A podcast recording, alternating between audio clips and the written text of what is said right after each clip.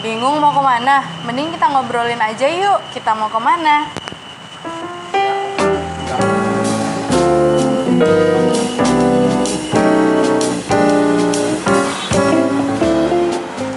Hai, Assalamualaikum warahmatullahi wabarakatuh Salam sejahtera buat kita semua Selamat pagi Eh, Hari ini kita bingung mau ke mana Daripada kita bingung-bingung Mending kita ngobrol aja Hari ini kita mau ke Fakultas Kedokteran Universitas Pajajaran Nah, di samping aku nih udah ada eh, calon calon apa? Calon dokter. Calon, Iya. dokter. eh, ini kenalin dulu, kenalin diri aja deh. Eh, halo semuanya, nama saya Muhammad Ren Syauki. Saya dari saya dipanggil Uki kalau di Oh, fakultas. Oke, oke. Eh, dari dari Fakultas Kedokteran Universitas Pajajaran tahun Angkatan? 2019. No, oke tahun 2019. Nah, hari ini kita mau eh, mengulik sedikit tentang Fakultas Kedokteran, apa aja yang kira-kira anak-anak SMA eh, kurang tahu, kurang informasi juga. Dan juga mungkin nanti akan sedikit ngerembet ke masalah eh masalah pribadi. Kayak perihal Uki sendiri seperti apa misalnya kayak gitu. Sekarang em, pertanyaan pertama yang mungkin banyak banget ditanya sama anak-anak SMA. Hmm. FK itu berapa tahun sih belajarnya? Wah, kalau ditanya bingung nih. Tapi setahu aku tuh kan emang apa kedokteran tuh lama. Nah, lebih tapi karena kita tuh sekarang tuh ditargetin buat lulus 3,5 tahun oh, wow. jadi kita tuh setelah 3,5 langsung koas Oh langsung koas Hmm, kayak gitu. jadi tar jadi kurang lebih koas 2 tahun selesainya 2 mung- 5,5 tahun lah 5,5 tahun. Oke. Kalau boleh dijelasin nih, kira-kira step by stepnya di FK tuh seperti apa sih? Maksudnya apakah setelah lulus, kan tadi bilang ada koas, apakah setelah koas sudah resmi dipanggil menjadi dokter atau belum? Hmm, setahu aku tuh jadi pas kita udah lulus koas yang 2 tahun di rumah sakit itu Hmm. lebih nanti ada kayak tes kedokteran gitu lebih kayak jatuhnya tuh UN lagi Hmm, kayak UN lagi. Kayak gitu. nah habis kalau kalau diumumin buat lulus nanti ada kayak namanya tuh baca sumpah dokter kan nah itu baru izin prakteknya dikeluarin biasanya Oh gitu. Berarti Oh, gitu. setelah sudah lima setengah tahun, Hmm. berarti sudah bisa jadi dokter, sudah Ya, bisa buka praktek kurang sendiri. kurang lebih udah bisa jadi dokter umum juga tuh. Oh gitu. Nah kalau untuk dokter umumnya sendiri, em, apakah dia butuh misalnya kayak ujian lagi untuk dapat eh, izin praktek dan lain sebagainya? Hmm, setahu aku kayaknya belum deh Hmm, nggak usah kayaknya jadi bisa langsung, Bisa oh ya langsung udah nih, gitu. aku Dapat- di rumah bisa bisa Langsung ngobatin buka orang itu ya. gitu. Oke. Kemungkinan Nah itu. kalau misalnya setelah koas itu ada tahapan apa lagi?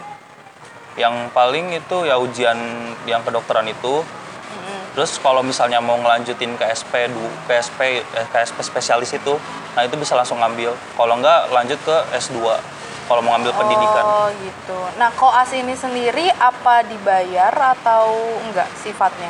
kemungkinan lebih kayak kuliah tambahan gitu saya kurang paham sih itu tapi sebenarnya Hmm, tapi biasanya nggak tapi dibayar. kurang lebih kayaknya enggak deh lebih kayak ngebantuin dedikasi buat ngikutin dokter-dokter gitu gimana kayak jalannya praktek bagian ini terus kayak lebih kayak spesifik kerjanya gitu Hmm, gitu. Oke, itu udah masuk ke tahapan-tahapannya. Berarti total belajarnya kalau misalnya mau menjadi dokter spesialis Hmm. berapa tahun? Tujuh setengah? Wah, kita Atau- tambah spesialis satu setengah deh, kayaknya tujuh tahunan deh. Tujuh tahun ya? Iya, tahun tujuh Iya, tahunan. tujuh tahun.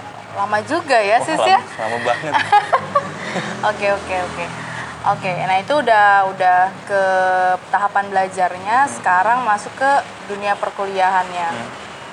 Eh, apakah memang, jadi kan banyak nih anak-anak SMA yang juga mungkin berpikiran, apakah memang kalau di FK itu sendiri kegiatannya cuma belajar, belajar, belajar, belajar, belajar, belajar gitu, gitu atau enggak ternyata? Nih buat orang-orangnya yang mikir itu anak kedokteran tuh bu, cuman kerjanya belajar doang, terus kayak sosialnya tuh kurang di luar apa? Kurang di luar fakultas tuh enggak sebenarnya tuh. Hmm. Itu emang pilihan orang-orang itu ada yang emang harus belajar, belajar, belajar banyak tapi ada juga orang-orang kayak yang ngasah bakatnya atau hobinya gitu di luar fakultas itu jadi lebih kayak gimana pilihan orangnya ada yang emang harus belajar belajar aja buat fokus ke fakultasnya atau lebih kayak have fun terus kayak belajar pengabdian kayak gitu-gitu banyak banget sih Oh, tapi memang eh, itu mengganggu pelajarannya kah atau mengganggu belajarnya atau memang sebenarnya gimana anaknya aja? Kalau dari kuliahnya sendiri padet nggak? Nah, kebetulan kebetulan tuh buat kayak FK Unpad tuh jatuhnya tuh lebih kayak ke sistem perkuliahan biasa. Jadi beda sama sistem blok. Nah, kita tuh kayak hari Selasa kuliahnya dua jam. Terus hari Kamis kuliahnya kayak cuma dua jam gitu. Jadi sebenarnya kosong jadwal kita tuh. Oh, Cuman lebih kayak gimana orangnya gitu. Mau belajar mandiri di rumah atau kayak sisanya mau refreshing atau kayak gimana banyak pilihan orang-orangnya masing-masing. oh gitu. Nah, kalau dengar-dengar dari mahasiswa FK yang lain kan ada sistem kayak eh, per blok-blokan gitu ujiannya. Nah, apakah kalau di FK Unpad juga ujiannya per blok-blokan atau misalnya seminggu ujiannya bisa tiga kali atau seminggu ujiannya se- satu minggu itu ujian misalnya?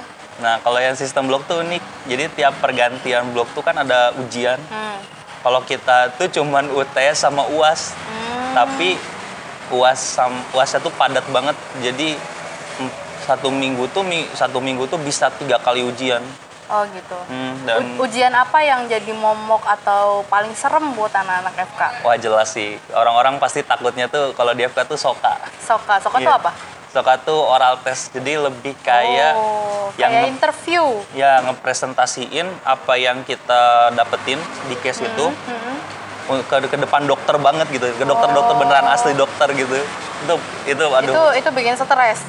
Deg-degan. Oh, panik kayak gimana gitu. Persiapannya untuk ujian itu kira-kira biasanya berapa lama? kalau kata kakak kelas tuh idealnya itu dua bulan.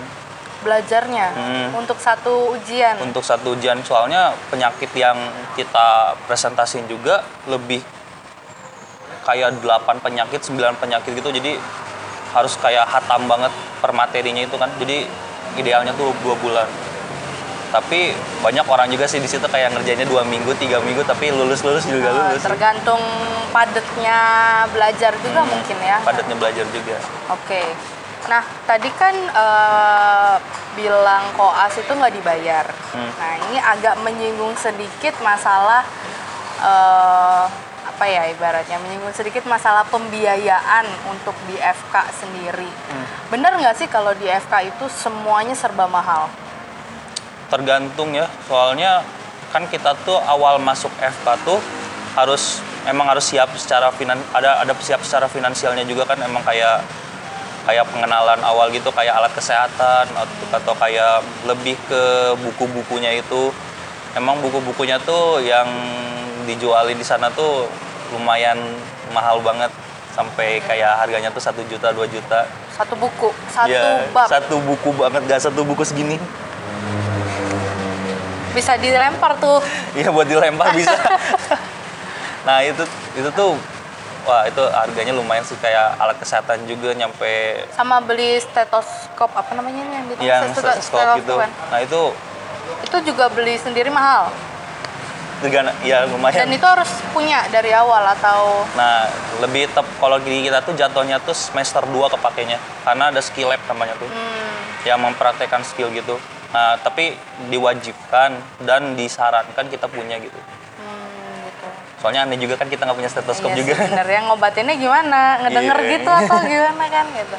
Oke, untuk buku-bukunya sendiri. Nah, kalau untuk prakteknya Hmm. itu prakteknya kayak gimana bentuknya? Maksudnya apakah kita harus kan kalau eh, anak-anak FKG tuh kalau di Unpad tuh suka bawa-bawa ini kan Toolbox itu ya? eh, keranjang makan itu Iya. kan, nih keranjang makan, keranjang bengkel itu Iya, kan. Apakah kalau FK juga harus bawa-bawa kayak gitu? Oh enggak kita mah. Soal mereka tuh bawa toolbox tuh kan kayak buat alat-alat mikronya itu kan. Kalau kita paling kayak satu ujian apa satu kayak satu lab gitu. Cuman bawa kayak stetoskop doang atau kayak tensi yang buat tensi itu. Kayaknya lebih ringan sih cuman bawa hmm, satu dua barang gitu. Oh gitu. Tapi untuk keseluruhan memang kita butuh finansial juga, persiapan ya finansial persiapan untuk itu yakin Oh gitu. Tapi eh, di FK sendiri adakah anak-anak bidik misi? anak bidik misi di angkatan aku ada Ada. ada tep- tapi mereka tuh kayak leb- apa kayak apa ya lebih bisa kayak minjem barang juga bisa gitu ke Oh, teman-teman seangkatan kan memang iya, iya. waktunya beda-beda kelasnya juga Iya benar sih. Ya oke oke oke. Hmm, apalagi ya yang belum diketahui anak-anak apa nih kira-kira yang anak-anak SMA tuh suka ditanya-tanyain gak sih sama anak SMA? Pertanyaannya apa rata-rata tentang kedokteran? Bias pada nanyain itu kalau sama adik-adik kelas tuh pada nanyain ih FK tuh kuliahnya berat gak sih atau kayak belajarnya banyak gak Iya. sih atau biologi doang rata-rata tuh Nah tuh itu dia, apakah belajarnya Hmm. biologi aja?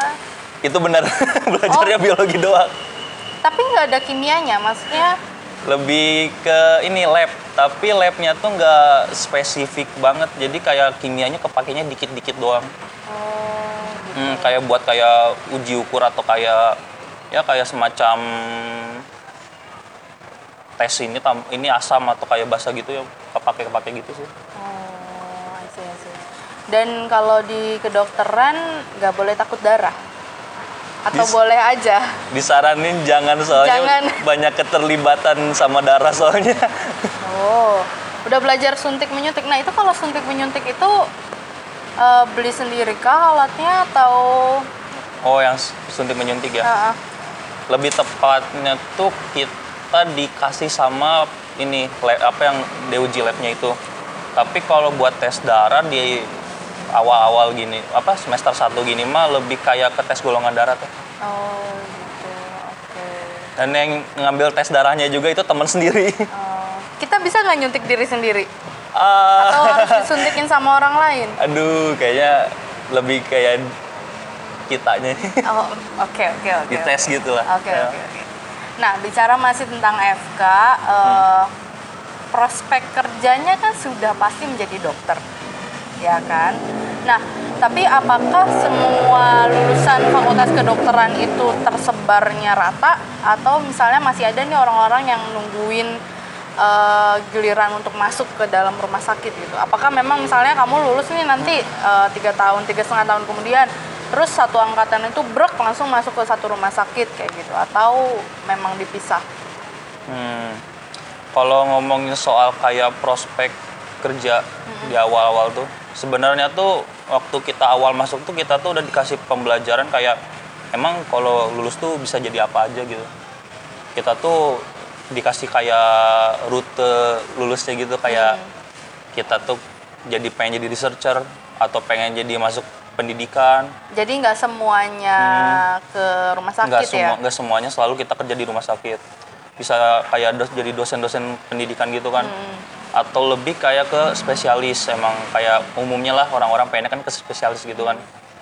Tapi ada juga yang udah lulus dari kedokteran tuh jatuhnya jadi pembisnis juga.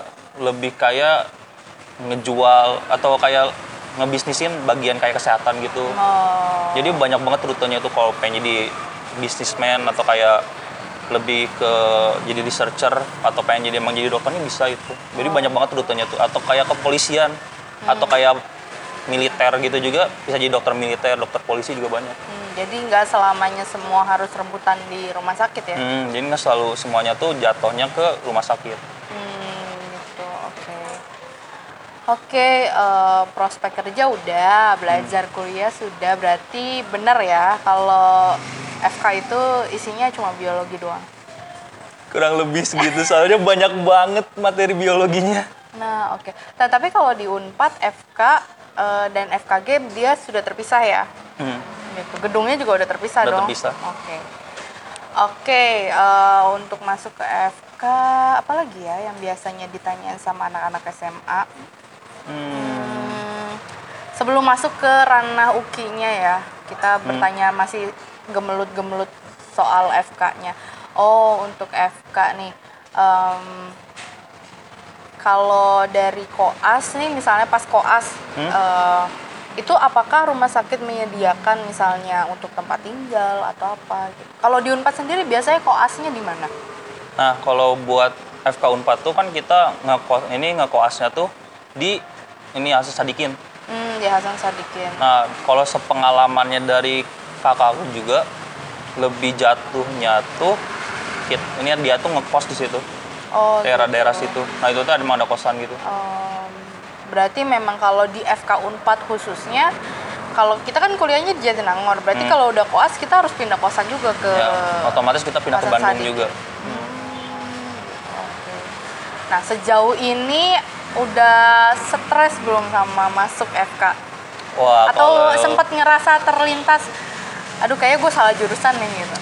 lebih kayaknya tuh belum bisa adaptasi sih. Hmm. Jatuhnya tuh soalnya kan kayak transisi dari dari apa ya dari SM dari SMA terus kayak masuk ke kuliah tuh semuanya jauh banget gitu.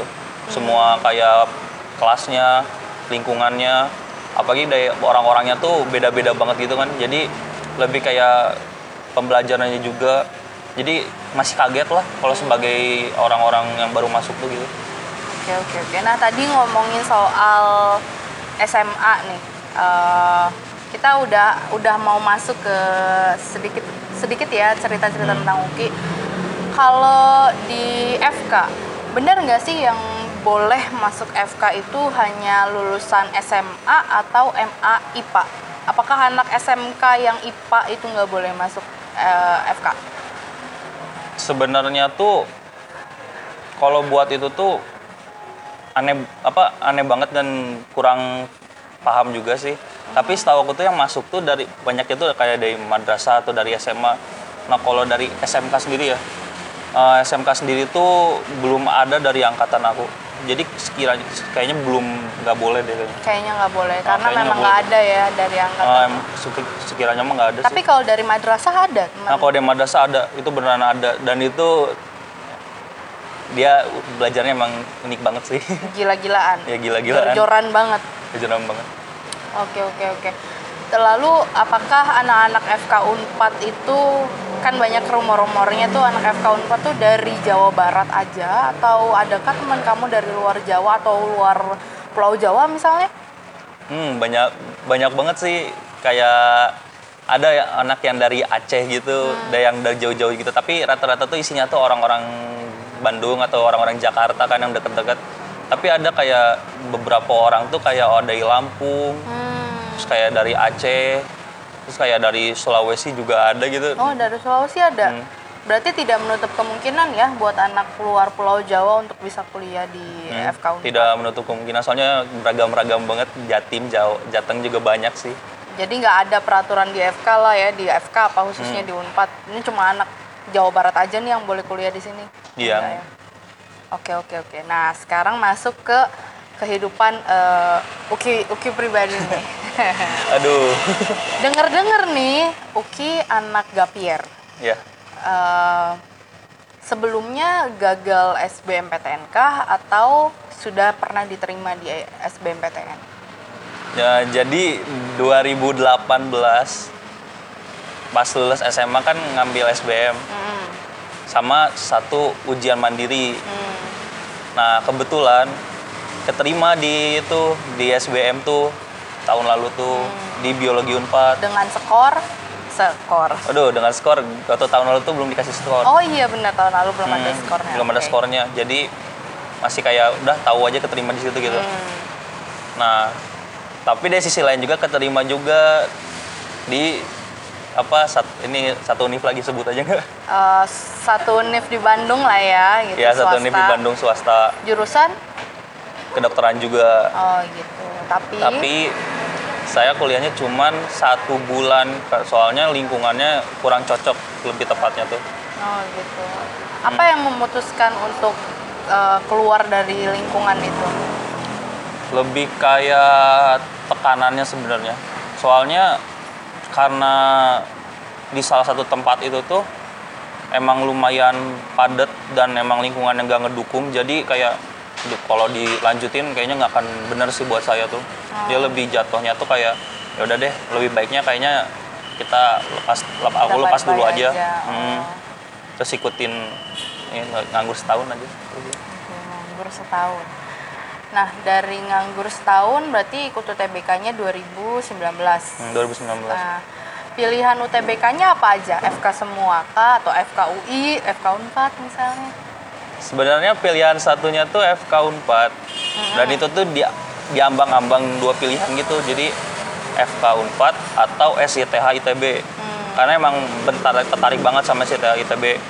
Tapi karena aku lepasin SITH-nya, jadi pilihan satu tuh FK Unpad dan duanya tuh balik lagi ke biologi Unpad. Biologi Unpad lagi. Masih penasaran kayaknya sama biologi Iya, Unpad. lumayan kayak kayaknya sains juga nggak buruk-buruk banget lah dipikir-pikir. Nah, terus UTBK kemarin nilainya berapa? Yang pertama tuh yang kedua nih. Hmm, yang didaftarin? Ya udah, kalau yang didaftarin tuh yang kedua Hmm. eh, yang 698. 698. Oke. Hmm, Dan kalau ya kalau UTBK yang pertama 661 gitu maksudnya. Oh, jadi coba bedanya tipis lah ya. Eh, Tipis-tipis dikit gitu. Tipis, tipis, tipis. Oke. Nah, kalau ngomong-ngomongin tentang nilai UTBK, Hmm. eh, pernah denger nggak kalau di FK Unpad itu nilainya ada yang sampai 900? Rata-ratanya Iya, maksudnya ada nggak yang punya nilai Menurut- 900? nggak nggak mungkin kayaknya. 800? 800 juga nggak nggak sampai. Nggak sampai, paling tinggi 700 ada. 700. Ada lah ya. Setahu ya setahu aku satu orang ada yang nyampe 780. Itu satu orang itu. Salah berapa tuh soalnya? Pinter banget tuh orang asli. Tapi emang pinter aslinya? Tapi emang pinter orangnya asli. Oh, oke. Oke, oke, oke, oke. Nah, udah kita mulai bacain aja daripada aku bingung ya, teman-teman. Kita bacain aja pertanyaan yang udah kalian tulis di eh, foto yang aku upload nih.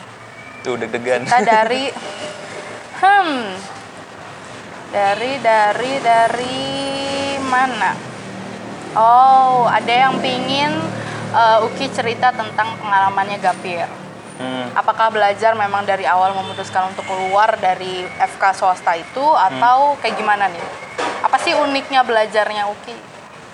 Uniknya, aduh nggak bisa dibilangin unik sih. Mulai Cuman, belajar dari bulan? nah jadi semenjak keluar dari bulan September tuh, aku mikirnya tuh kayak semua kerja keras tuh pasti dibayarnya dengan apa hiburan. Hmm, Jatuhnya tuh kayak, aduh capek kan abis kayak UTBK, tahun UTBK, 2018. Kenapa kok nggak kayak nge-refresh diri sendiri gitu, liburan dulu. Tapi liburannya tuh kelamaan jatuhnya tuh Januari. Iya sampai Januari. Nah, Januari, Hmm. oke. Sampai Nah. Januari terus? Kayak, duh udah mau, gak kerasa kan kayak udah mau, duh UTBK 2019 udah deket, udah Januari lagi. Lumayan panik sih awal-awal tuh. Tapi ya udah mulai Februari tanggal 1 atau 2 gitu ngeded- ngededikasiin wah ini waktunya buat belajar jadi aku bela- aku belajarnya tuh mulai dari Februari menuju pas ujian tuh April Mei ya Mei ya kalau nggak salah. Mei kalau nggak salah. 2019. itu tuh tiga bulanan ya Tiga kurang bulan. lebih tiga bulanan belajarnya Tiga bulan belajar dengan siklus kalau belajar seperti apa? nah ini kan Tipsnya, maksudnya kenapa kok tiga bulan aja bisa lolos FK misalnya gitu? Nah. Apa sih kuncinya? nah ini yang menarik nih Eh, aku tuh lebih kayak orangnya tuh nggak suka overstress orangnya tuh Hmm. lebih kayak nggak mau ngebebanin terlalu banyak pikiran ke diri sendiri terutama kayak orang orang-orang rata-rata kan kayak belajar sampai berjam-jam atau nyampe 12 jam 13 jam itu udah kayak udah bukan stylenya diri sendiri gitu Hmm. Kan yang pertama kita ketahui itu kan kayak kapasitas diri sendiri lah ya. Lebih kayak potensi kita belajar tuh mau sekuat apa sebisa apa gitu. Itu harus ngenalin diri sendiri dulu. Soalnya kan kita nggak bisa kayak maksain. Ya. ya itulah diri sendiri tuh. Nah kalau tipe aku tuh belajarnya tuh kayak cuman tiga jam literally tiga jam sehari. Hmm. Tapi itu tanpa gangguan gitu jadi kayak no Tan- distraction Tanpa buka HP Hmm. atau lagi belajar Atau lihat dulu sosmed, ya kan? kayak twitteran dulu Insta gitu story ah lagi belajar gitu kan? ya Enggak. kayak gitu Nggak kayak gitu. Nggak. Berarti benar-benar tiga jam itu.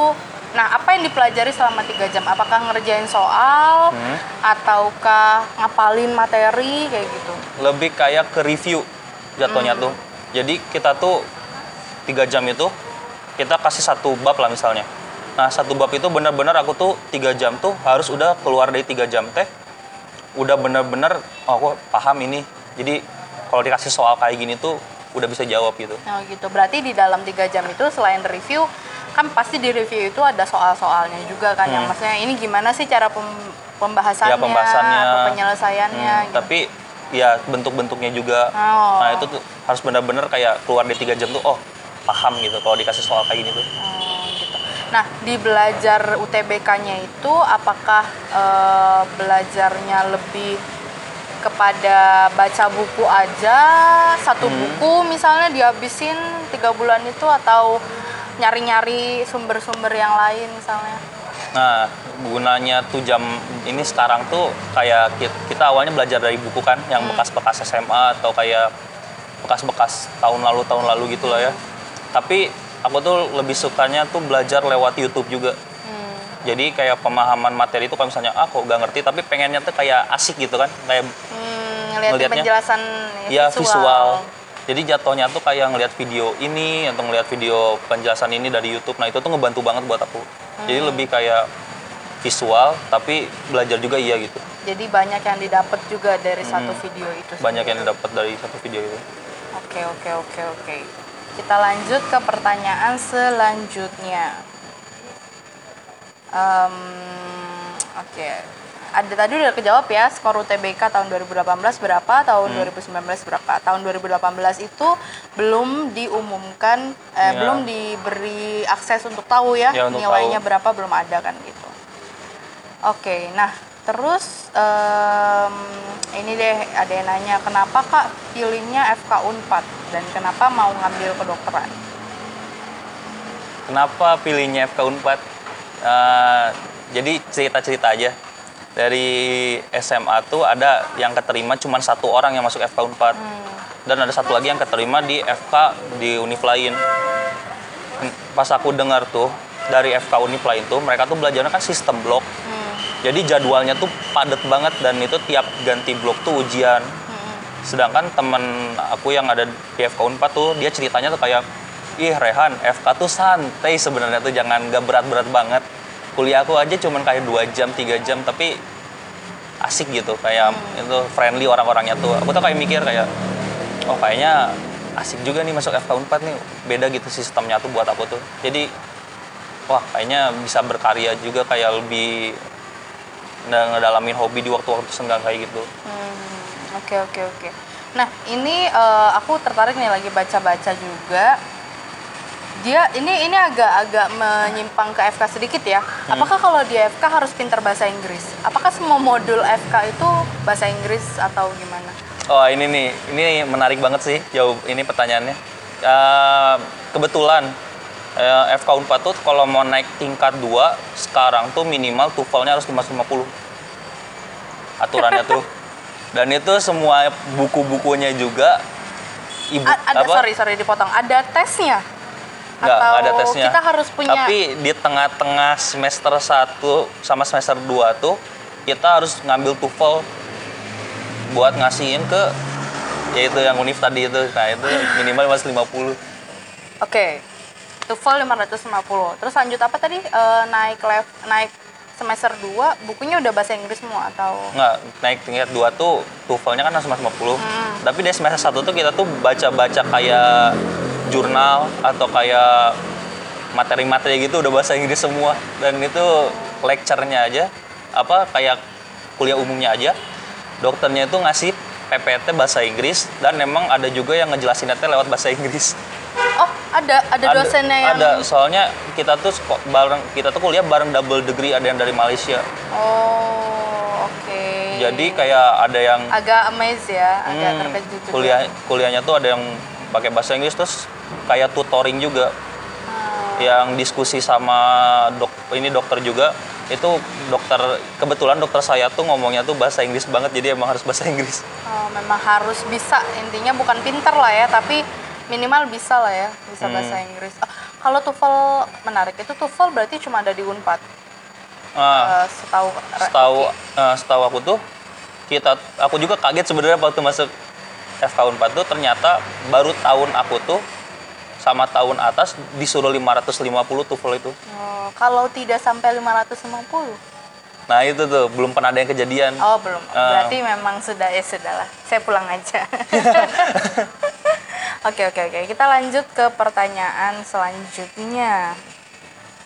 Nah, ya, ini juga menarik nih. Ada yang bertanya nih, anak biologi bisa jadi dokter nggak kak? Wah ini keren sih. Apa bedanya belajar biologi sama kedokteran?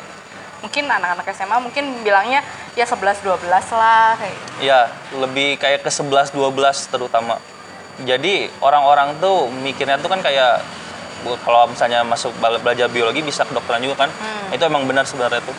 Jadi kalau kita bedanya tuh sama biologi itu kan biologi itu lebih spesifiknya tuh kayak ke hewan atau kayak tumbuhan gitu. Bedanya tuh kalau masuk kedokteran udah masuknya tuh ke ranah manusia. Manusia aja, manusia tok yang Nah, dipelajari. manusia sama paling kayak luarnya tuh kayak bakteri lah kayak gitu-gitu pasti belajar lagi kan. Dan itu anak biologi emang bisa kedokteran. Tapi bukan berarti anak biologi bisa jadi dokter kan?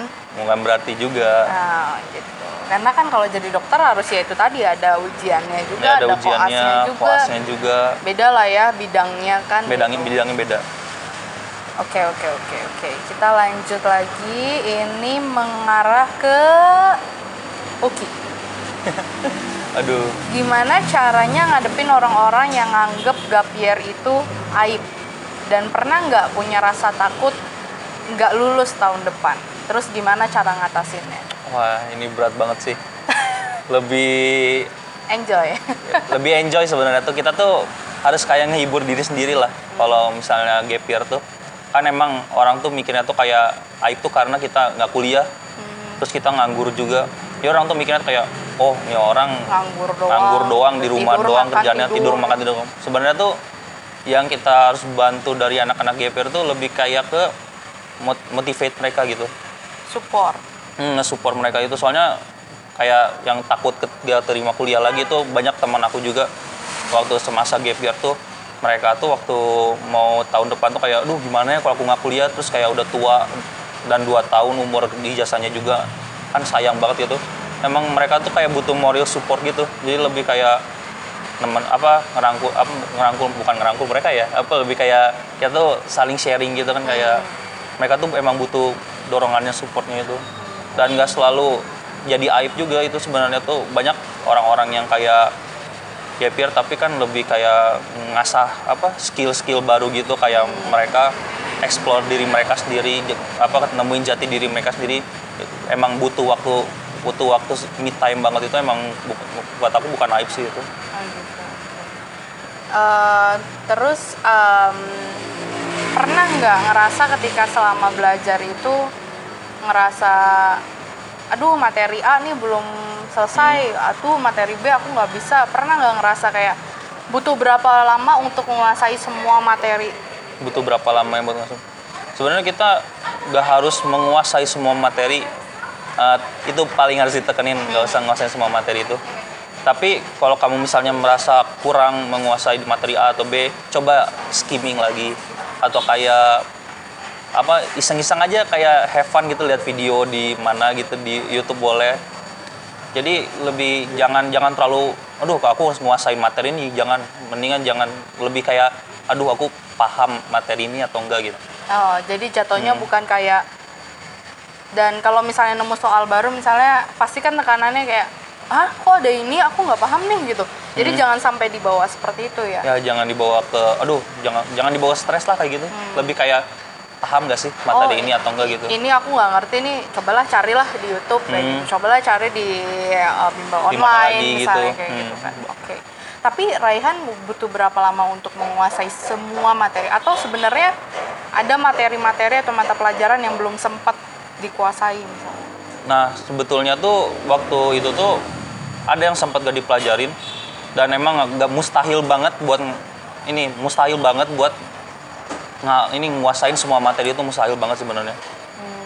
Atau mungkin ada orang yang bisa juga sih tapi tapi buat aku tuh kayak aku efektifin aja waktu aku yang ada dan lebih kayak memahami apa yang sering keluar atau konsepnya itu memahami aja gitu yang sering keluar atau bakal apa yang bakal muncul di ujian itu kayak nanya ke teman-teman juga dan dari berdasarkan dari tahun lalu yang keluar tuh apa gitu Berarti intinya lebih sering lihat soal aja kali ya. Hmm, lebih kayak gimana. soal Jadi juga. biar tahu oh soal ini keluar nih tahun ini, soal ini keluar nih tahun ini kayak Hmm. gitu-gitu ya.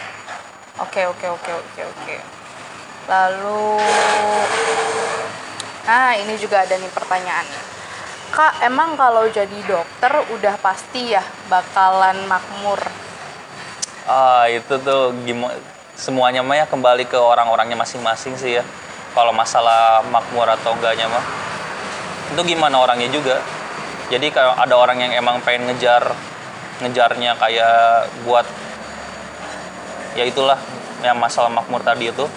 Ada emang orang yang ngejar kayak gitu juga atau lebih kayak pengennya tuh dedikasi juga ada.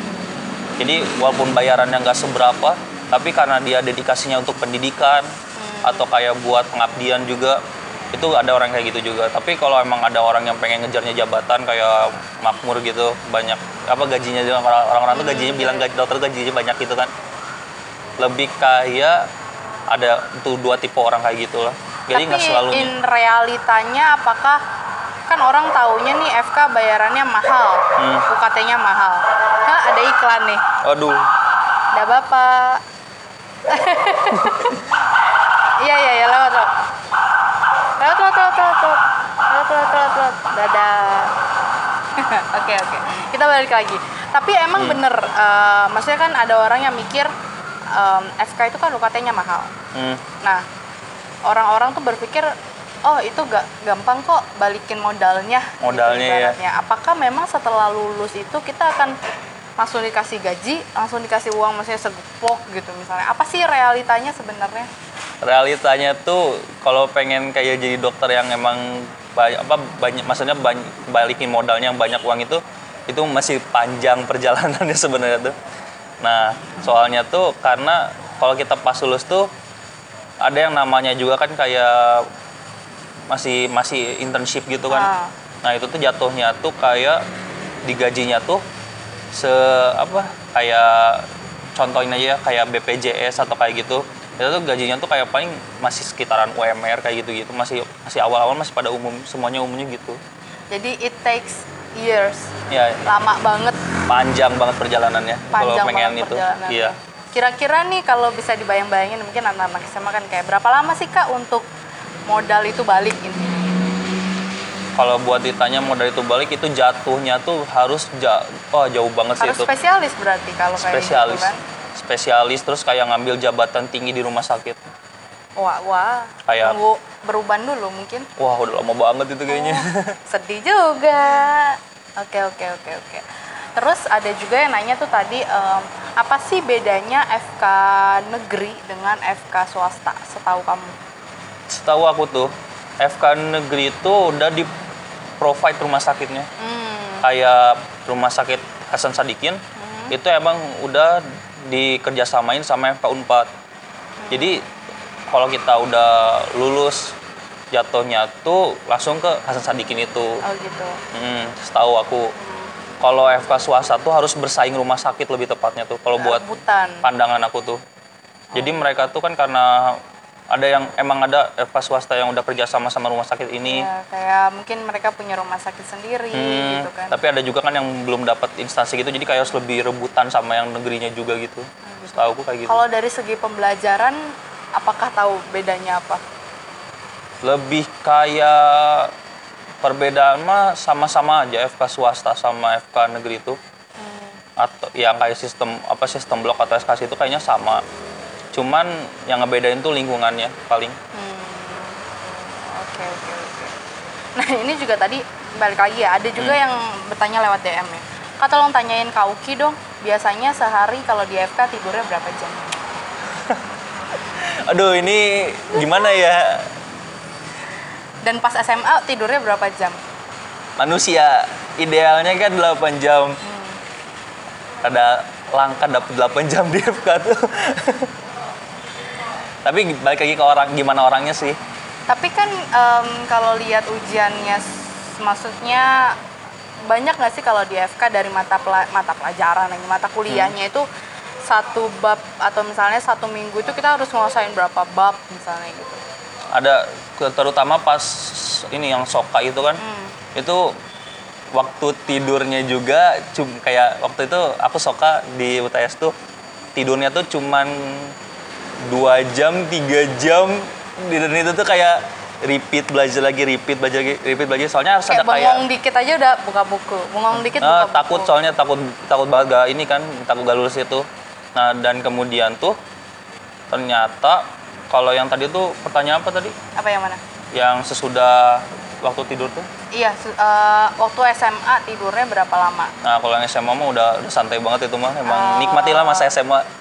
Soalnya kalau udah kuliah lumayan berat. Tapi kan susah masuk FK Unpad. nah kalau Persaingannya kan ketat. Nah, tapi ada waktunya juga gimana kita ngebedain quality time sama teman-teman atau emang harus serius buat ngejar ini ke ma- masa depan itu yang universitas itu. Tapi setiap hari memang Uki belajar atau misalnya kayak "Oh, udahlah aku hari ini belajarnya tiga jam terus besok karena kamu bilang kan kayak eh, harus have fun juga misalnya ya udah besok aku mau main seharian atau gimana semenjak dari bulan Februari start belajar itu. Nah, sebenarnya tuh kan kayak tiga jam belajar, Hmm. udah paham. Tapi bukan berarti aku tuh ngelepasin semua materi yang aku pelajarin. Iya, karena Hmm. takutnya nih banyak yang juga mikir kalau misalnya oh aku belajar cuma tiga jam ya udah nanti diikutin tuh sama anak-anak SMA kayak Iya. tiga jam doang oh ini udah selesai tiga jam nih padahal kayak belum materinya belum tuntas Hmm. misalnya atau dia belum paham kayak gimana tuh? Nah, jadi kalau karena kapasitas aku tuh belajar serius tuh cuma tiga jam, Mhm. jadi jatuhnya tuh aku walaupun di dalam tiga jam itu ada yang udah paham juga tapi lebih kayak review materi lah dari lewat kayak video tadi atau skimming buku-buku yang udah dipelajarin itu. Nah itu ngebantu banget buat nyimpen ada yang nyantol lah di kepala tuh lebih tep ya kayak gitu kan ada yang nyantol di kepala saya daripada lupa sama sekali juga kan nggak nggak lucu juga sih kalau udah belajar tiga jam terus kayak lupa gitu jadi ya karena menurut aku pribadi kan Gapier waktu luangnya lebih banyak lah Iya. ya jadi kalau memang tiga jam itu sudah selesai belajar, Uki biasanya pasti review-review ya, Hmm, waktu lebih- senggang review-review. ya review kayak materi gitu. lagi terus jadi jangan sampai lepas lah sayang sayang banget soalnya kan itu ya udah udah nunggu setahun Hmm. ibaratnya gitu kan oke Eh, gimana pak editor? Sudah berapa menit kita? Oke berarti eh, sudah waktunya kita berpisah. Hmm. Eh, apa ya? Eh, kalau ada yang mau tanya-tanya lagi boleh tinggalin aja di kolom komentar. Atau kalau buat teman-teman yang dengerin ini lewat podcast bisa juga DM melalui Instagram aku nanti bakal ditulis eh ditulis Instagram aku Rizky DATS terus Instagramnya Uki apa? Uh, at Emrehan Syauki At M Raihan Syauki. Hmm. Nah, nanti bakalan ditulis di deskripsi podcastnya juga nanti bakal di ada di sini. Oh, ya. Oke, nanti boleh ya adik-adik SMA itu untuk nanya-nanya sama Uki. Ah, bebas deh aku mah free open ini Oke, nah untuk terakhir nih, oh, Pak Editor sebentar ya, terakhir ya. Eh, untuk terakhir, pesan untuk anak-anak Gapier khususnya. buat anak-anak gapir ya Hmm, itu dulu deh, Gapier dulu deh. jangan sedih deh jangan depresi emang setahun ini berat kita lewatin dan banyak waktu yang kita harus korbankan buat kita masuk kuliah juga Hmm, tapi enjoy lah satu tahun itu berharga banget soalnya kalian tuh waktunya kalian bers apa muncul gitu dalam waktu itu tuh jadi have fun aja jangan jangan sedih jangan dibawa sedih lah gap year tuh hmm, dibawa enjoy, manfaatkan satu tahun terakhir ini gitu ya. satu tahun ini buat do it everything Ah, oke. lakuin semuanya aja Oke, dan khusus untuk para pejuang FK nih, hashtag Camaba FK, pesannya apa? jangan bilang FK itu sulit buat diraih itu kalian tuh harus bisa kalian semua bisa kalian semua bisa dokter itu nggak nggak- nggak susah kok Tapi nggak gampang juga. tapi gak gampang juga tapi Bisa. kalian bisa pasti Susah bukan berarti tidak bisa ya dicoba. susah berarti bukan berarti ini bisa dicoba tadi ya No, oke. Oke deh, kalau gitu sekian dulu dari kita berdua. Eh, makasih banyak Uki udah sama- sempetin waktunya sama-sama. di tengah-tengah kesibukan mau ujian, mau uas kan? ya mau uas bentar lagi oke oke, bentar lagi. Abis ini uas. Hmm. Abis, Abis ini uas enggak Minggu depan lah ya. Oh minggu depan, oke. Okay. Ya udah, kalau gitu kita dadah dulu aja. Dadah. Udah aku mules sih. mules lagi kan.